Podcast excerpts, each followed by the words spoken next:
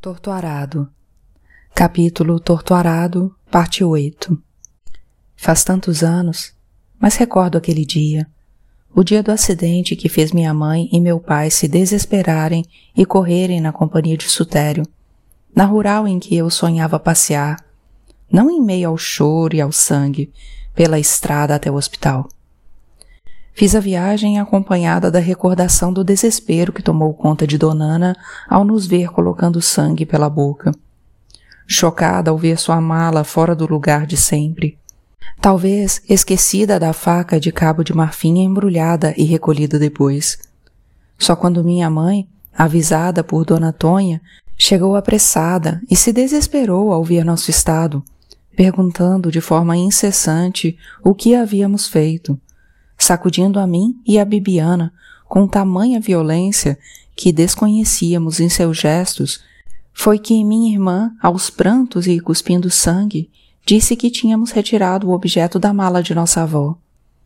Não pude ver o que se passava depois com Donana, ao descobrir que guardava um perigo, um objeto que nós, crianças, julgávamos não ter a menor importância, a não ser a curiosidade de tê-lo nas mãos, e depois enfeitiçadas por qual encanto na boca.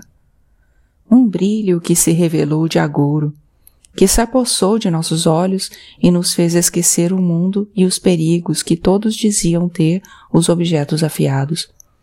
Cuidado com o fio de corte, nos levando por fim ao evento que atingiria a nossa inocência para sempre.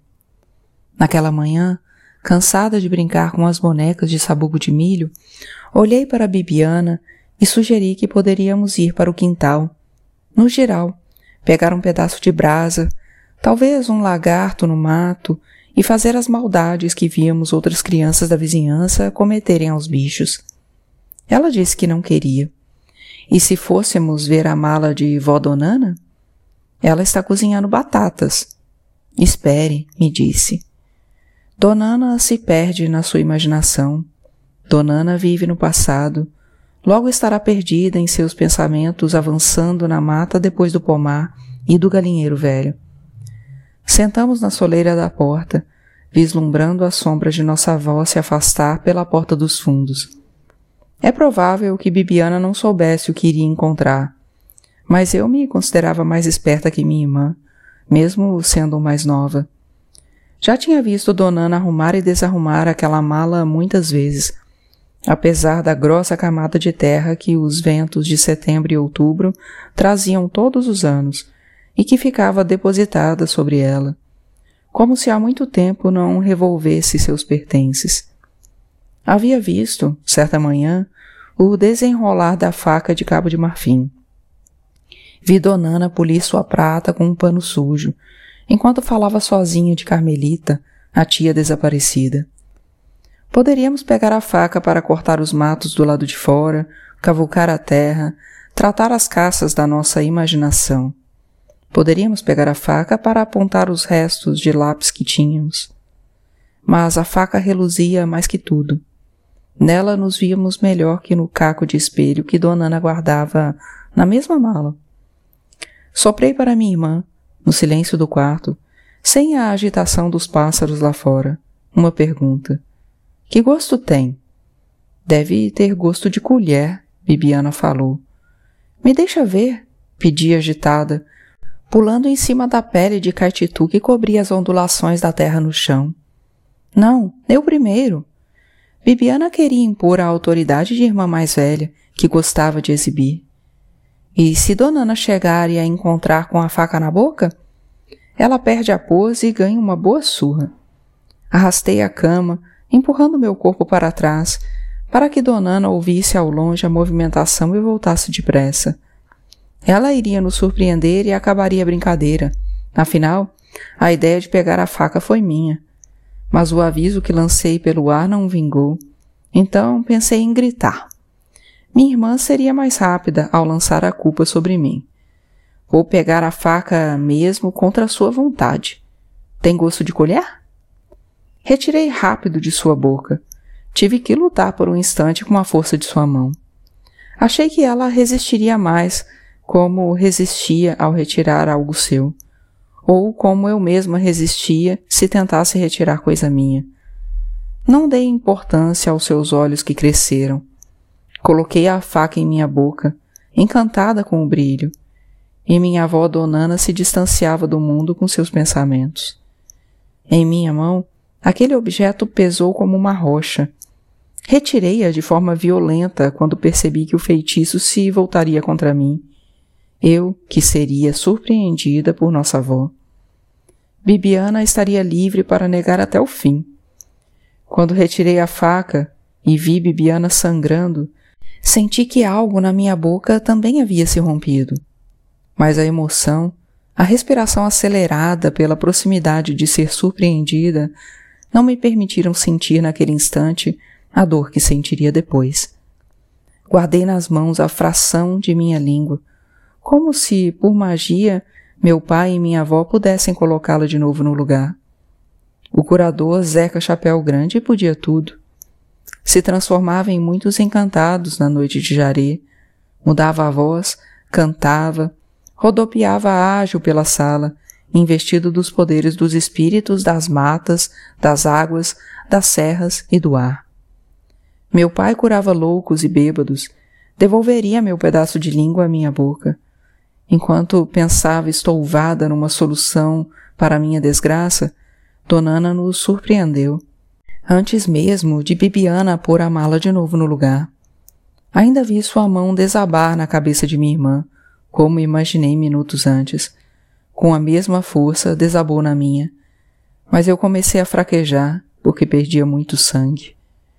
Me lembro de ter ouvido os médicos falarem que teria dificuldade para falar e me alimentar que teria que voltar sempre à cidade para ser acompanhada, fazer exercícios de fala.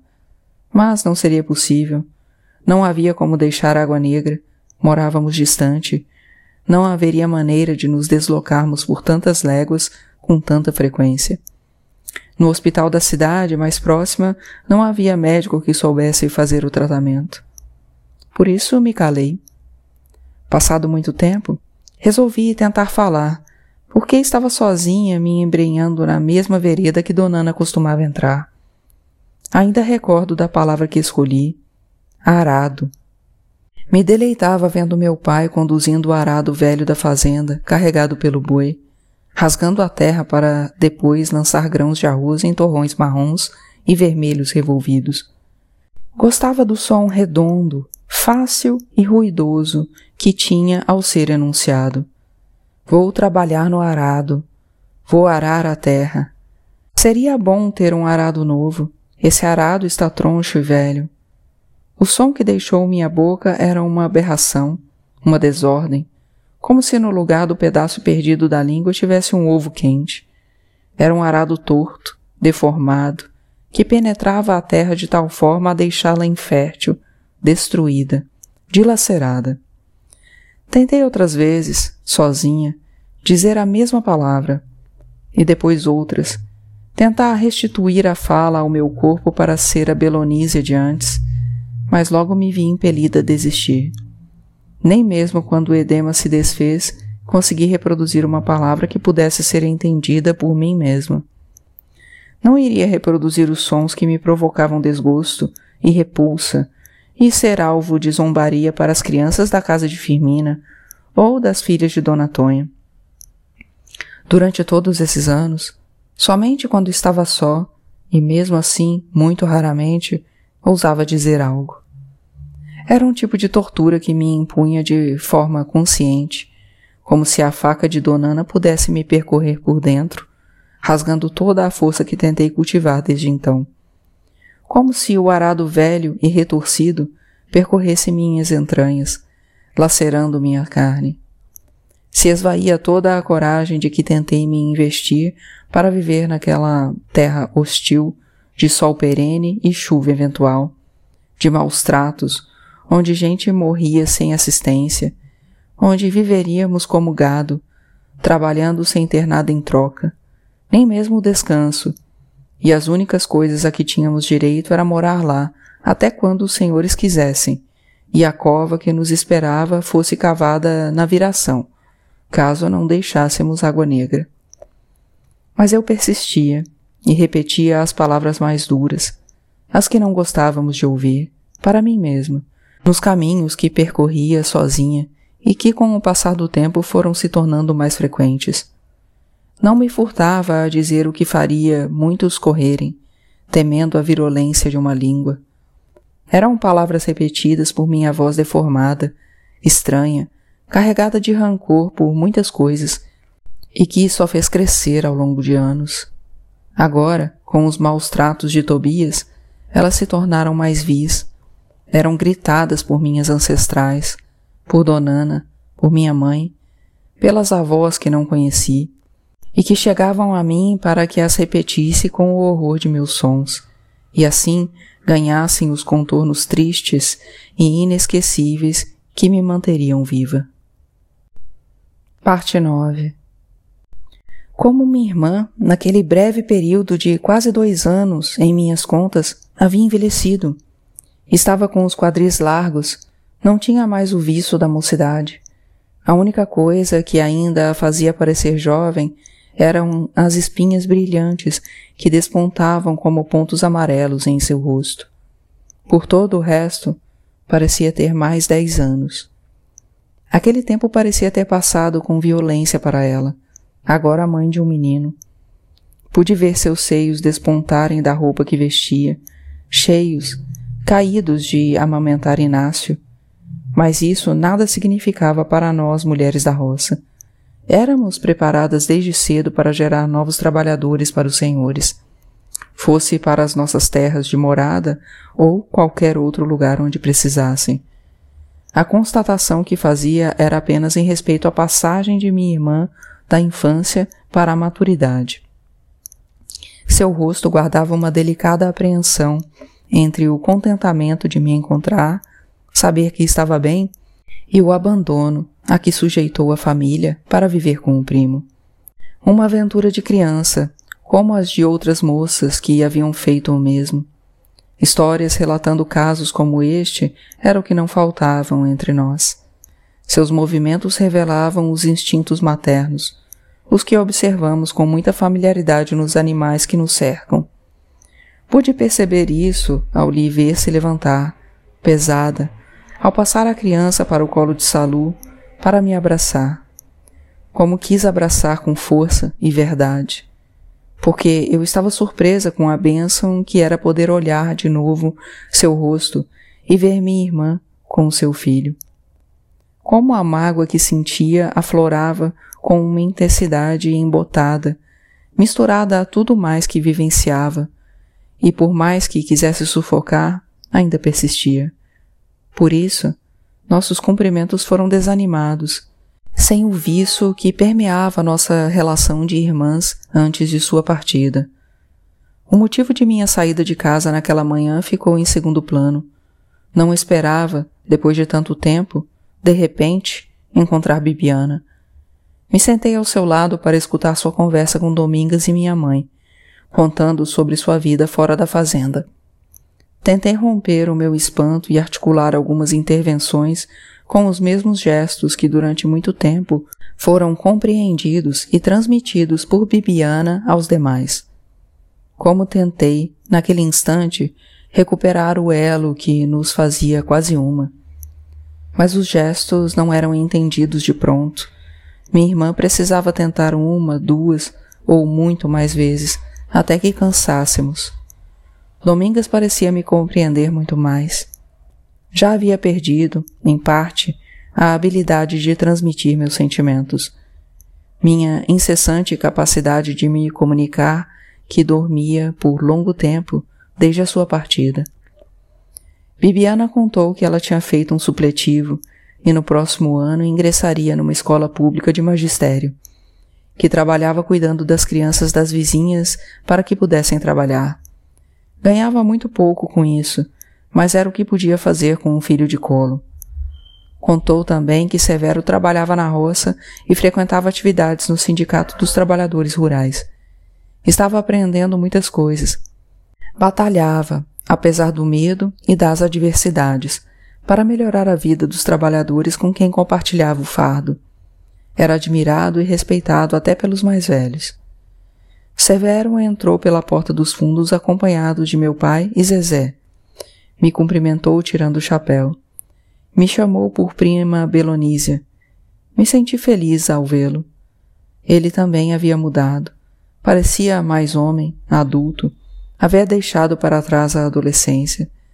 Parecia preservar apenas a inquietude de sempre. Ao vê-lo, percebi que as mágoas pela partida infantil dos dois, superficialmente, haviam ficado no passado. Durante algum tempo, pensei que pudesse haver uma ruptura entre nossas famílias, mas o perdão aflorava da bênção que poderia ser o retorno de alguém de qual somos parte. Não foi possível evitar, da mesma forma, recordar as bobagens que Bibiana pensou a respeito de nós dois alguns anos antes. A figura de meu primo exercia de fato um encanto sobre mim, mas nada que pudesse ser chamado de paixão.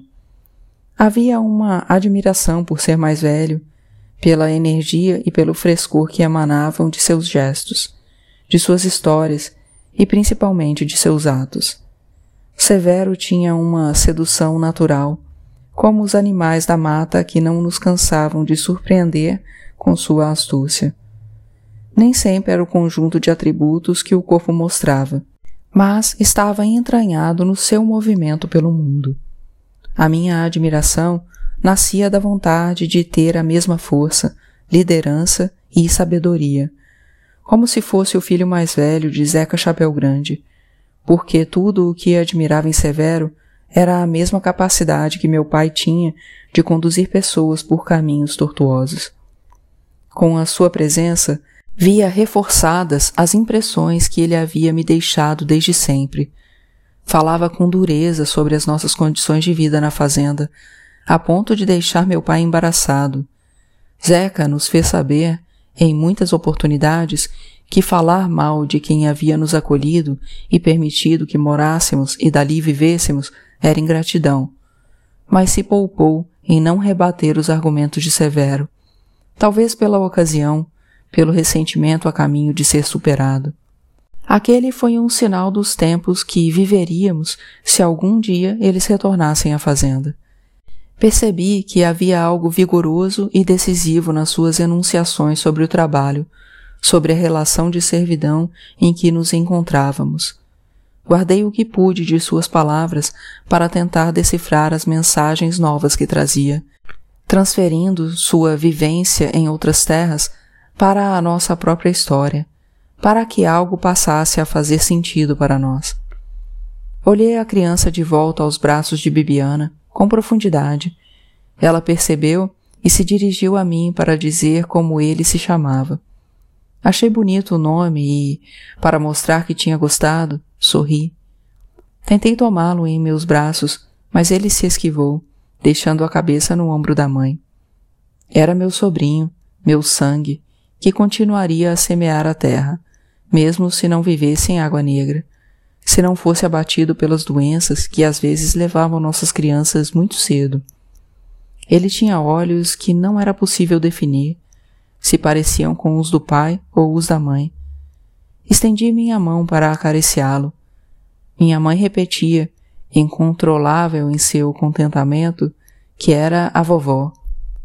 O calor de Inácio encontrou minha mão que o reconhecia, sua pele viva e morna, cor de mel das flores, me preencheu de força e me fez bem-querer. Bibiana disse que traria um menino em breve para batizar na igreja de Senhor dos Passos. Você será a madrinha, escutei. Seu arranjo indicava a importância que eu tinha para sua vida, mesmo estando distante mesmo percebendo que havia diferenças e estranhamentos entre nós. E dessa forma poderíamos reforçar nossos laços. Durante aqueles dias, voltei quase que diariamente para a casa de meus pais ou de tio Servo e tia Ermelina, onde Bibiana e Severo se revezavam em atenção. Queria escutar cada vez mais as histórias que traziam de suas passagens por outros lugares Queria ouvir de Severo as explicações para que o vivíamos em Água Negra. Eram histórias que se comunicavam com os meus rancores, com a voz deformada que me afligia e por vezes me despedaçava, com todo o sofrimento que nos unia nos lugares mais distantes. Que juntos, talvez, pudéssemos romper com o destino que nos haviam designado. Nem o mau humor e destemperos de Tobias me desanimaram a sair, até que partissem de novo, com a promessa de que voltariam logo. Quando se foram, pressenti que iriam regressar, que os bons ventos os trariam com chuva e com mudanças, e só por isso fiz uma prece para que fosse muito em breve.